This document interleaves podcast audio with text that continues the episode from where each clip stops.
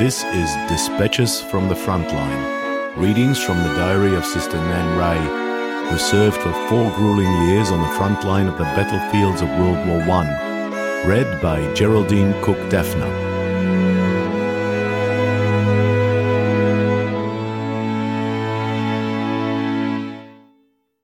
14th of September, Monday. This eventful day started with a 4:30 a.m. message that we were to expect a trainload of wounded at 5:30. We sprinted. However, nothing happened until 7:30 a.m. when they began to arrive by field ambulances from the station. As the schoolrooms just at the back of the Dufreche abode were ready, we received them there. The schoolrooms are large rooms, a series of four in line opening one into the other. The Australian Voluntary Hospital had commandeered them and cleaned and whitewashed them in readiness. There were about 90 wounded, I think. At 8:30 I left my nice tidy hospital wards and with the two other night nurses volunteered for further duty in the schoolrooms. Most of the day nurses and orderlies were already there and we worked frantically. One after the other the stretchers streamed in the wounded on them too terrible and filthy for words. They have mostly come from Soissons, and there are about 20 German prisoners among them. I find there is nothing to choose between the damage done on either side. It is all horrible. These men have had only first field dressings applied and have travelled for two days and nights mostly lying on straw in cattle trucks. There are not many ambulance trains yet. Their clothes are caked with mud and blood. They are unwashed and unshaven, and their wounds are foul. First, of course, tea, or bovril, and bread and butter all round, as soon as they were laid on the beds and covered with blankets. Then undressing, washing, and dressing of wounds. Everyone worked marvellously. It was just going from one case on to the next. The worst first, of course. I worked frantically with the German for an hour. But he died. Right leg shot off, gangrene, exhaustion. At 1 pm, after 21 hours, we night nurses were ordered off duty and as we left the turmoil, we suddenly remembered that we had not yet breakfasted. 2 pm to bed. But a transport had come in, and the men sang as they marched past up to the rest camp. They were all so fresh and bright and new. As I watched them, I remembered what their return would probably be, and found my mind working in circles asking, why?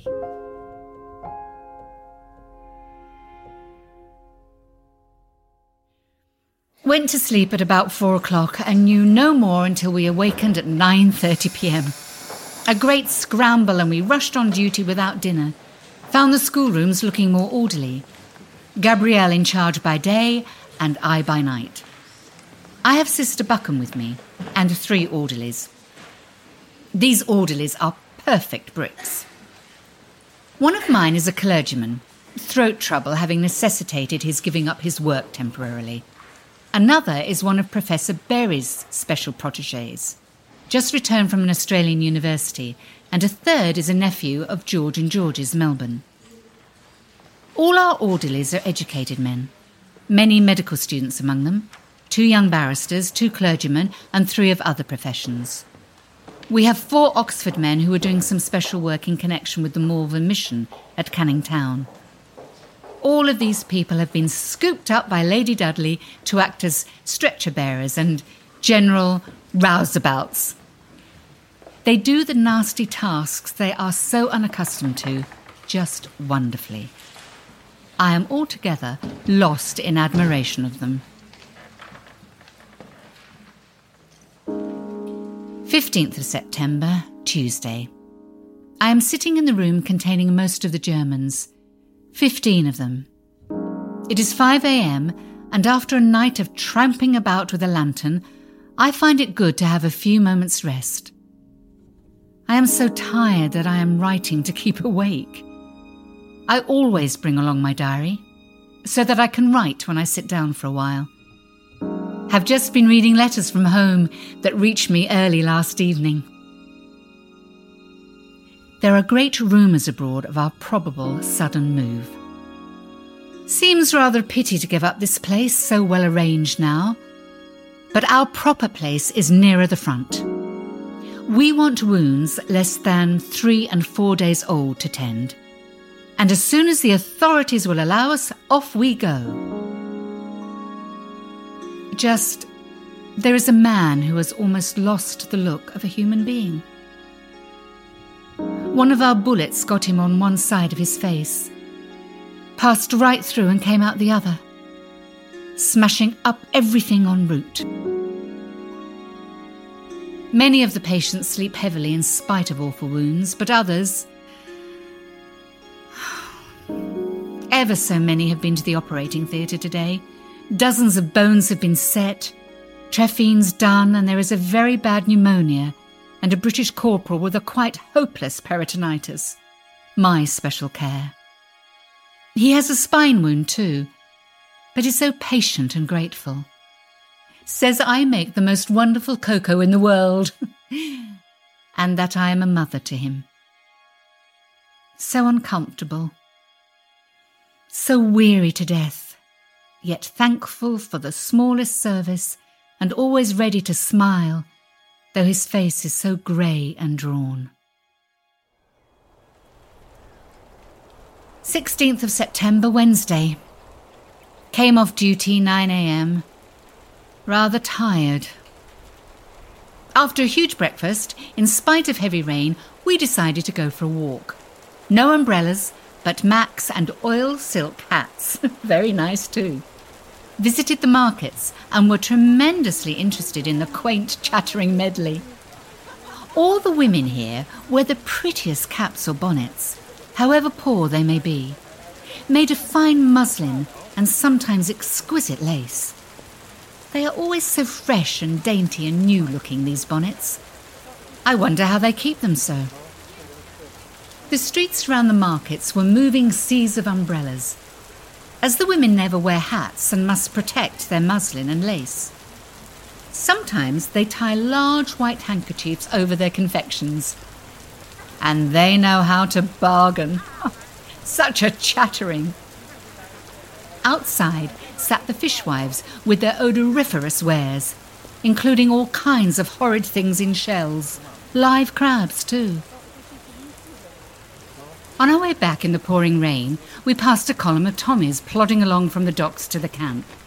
We returned their salutations continually, and when a battalion of Highlanders swung along, one of them stepped out of the ranks and gravely handed me his brooch badge with the word Seaforth inscribed on it. Good luck and safe return to you all.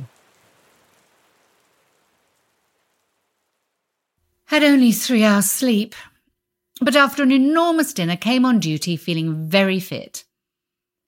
Poor old Gabrielle has had a very heavy, worrying day and feels anyhow. I do hope all this will not be too much for her. If only some of those other beggars on the staff would have more consideration and. never mind. Found the wards much more settled. Dr. Rennell from Sydney and others seem to have been busy all day in removing bullets while you wait. This is all being done in the wards. The bigger operations must go to the theatre. There were six major operations today, yesterday, 15 in our little theatre. This morning, my poor peritonitis corporal was operated upon in the ward to try and relieve him, and they thought he might have a chance. But he collapsed. Another had two bullets taken out of his neck at 10:30 this evening. Dr. R dug one out of a German's chest a little while ago. I hear that that unfortunate Irish boy, minus the eye, whose arm was amputated yesterday, developed tetanus last night. Had the most agonizing spasms which only chloroform would ease. And finally, after being under the anaesthetic all day, died at 6:38 p.m. Another brave boy gone. We have three different orderlies on tonight. Two I have worked with before. They are all such good fellows. One has just been prowling about the kitchens and stores looking for something nice for supper. Among other things, he discovered a bottle of some especially sweet raspberry vinegar, and I have just had some, mixed with hot water because there was no cold boiled water. Awful stuff, really.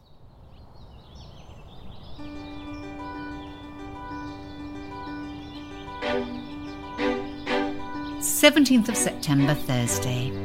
A glorious morning. So we nightbirds decided to go for a drive. Reckless extravagance. Most of the voitures and fiacres have been commandeered, but we managed to find one. Drove along the delightful Boulevard de l'Océan. The sea was splendid, so blue and sparkling. I gave the directions to our fat cocher, and we did a tour of the Australian Voluntary Hospital, rest camp, and then did La Ville. We were an object of interest, and the people hung out of their windows to see us. Old men and women gave us their blessings, and we received many salutes from the French officers. Ended up by buying biscuits and fruit, and then went to bed 1 pm. I slept until four o'clock, then slept again till five thirty, and then on again till I heard Mac's voice in agitation. Say, girls, it's dark. What's the time? It was nine ten. And we were due on duty at nine o'clock. Such a scramble. We were not reprimanded. Glad you had such a decent sleep, was the verdict.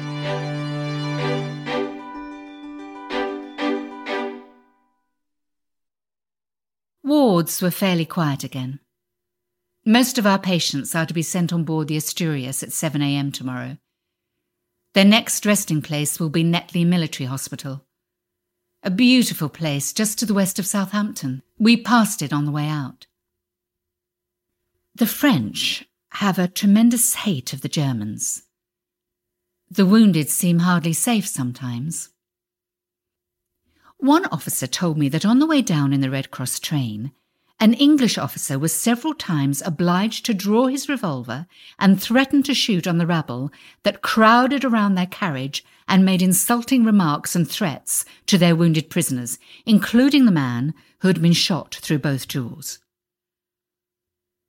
I believe the crowd that gathers about our gates when the ambulances arrive is always quietly threatening when a German uniform appears. This afternoon, Dr. Rennell tells me some prisoners were being marched from the train when a French soldier pounced on one and shook him. One of our men happened to be about, and he thrashed the Frenchman and was told by a French officer that he did quite right. Our cocher of this morning held an animated conversation with me over the back of his high box seat about les Allemands blessés. He said we were very good and kind to them, but soon nous les finirons we will finish them off. And drew his first finger across his throat and made a nasty sound. Pleasant person. 18th of September, Friday. A quiet night in the wards after a good day's sleep. Our patients all roused at 5 a.m., sudden orders for them to evacuate, and I had a frantically busy time doing dressings. Did about 30 in one and a half hours. The cooks were up early and the day orderlies came in to help wash and dress the patients. By 7:30 most of our family was on its way to the hospital ship bound for England, Germans included. It was a horrid wet day, but we had been told of some very good baths, so Filled with expectation and joyous anticipation, and bearing along towels, sponges, soap, etc., we three nightbirds and Gabrielle started off to find them. We found the baths. Bien vrai. Saw them and said we would call again. Very disgusted. Returned to our room and bathed as usual in our little canvas baths. A very quiet night. Only 10 patients in the schoolroom and 8 in the hospital. So we all had some time off. I relieved Sister Mac from 9 till 1 a.m., and then feeling very sleepy and delighted to have a chance of really sleeping in the dark, lay down from 1 till 5 a.m. Did not sleep at all. Pure cussedness.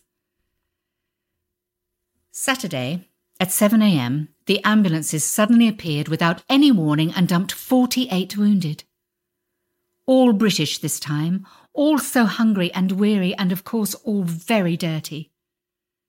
However, none were very bad stretcher cases. A great bustle and off duty at 9.30.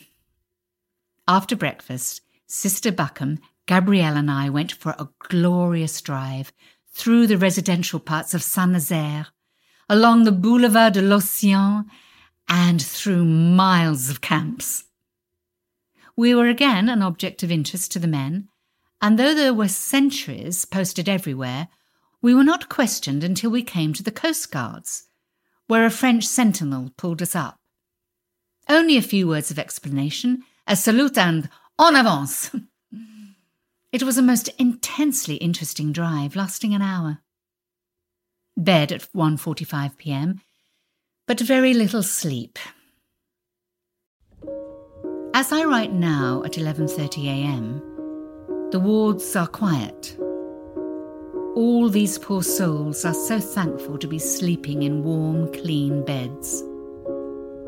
Their wounds dressed, they themselves washed and well fed, they declare they are in paradise. Five of them have been to the operating theatre, but they seem comfortable and happy enough. We have some fine snorers among this lot.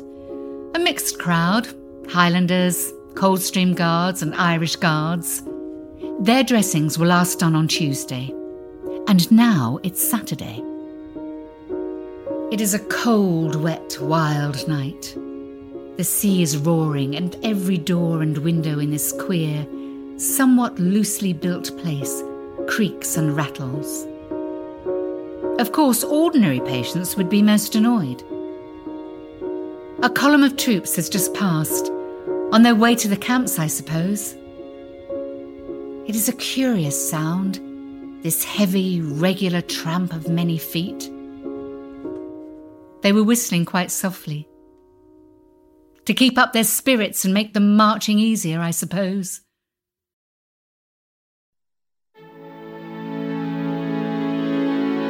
Thank you for listening to Dispatches from the Frontline. This project was directed by Naomi Edwards, read by Geraldine Cook Dafner. Original music and sound design by Zoltan Fecho, with producing support from Tristan Meacham and voice editing by Alex Defna.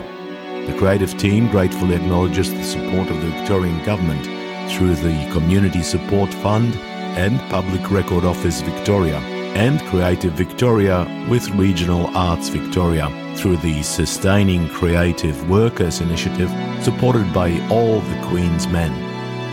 We would like to thank the Selman family and in particular Meg Selman for allowing us to use Nan Reay's diary.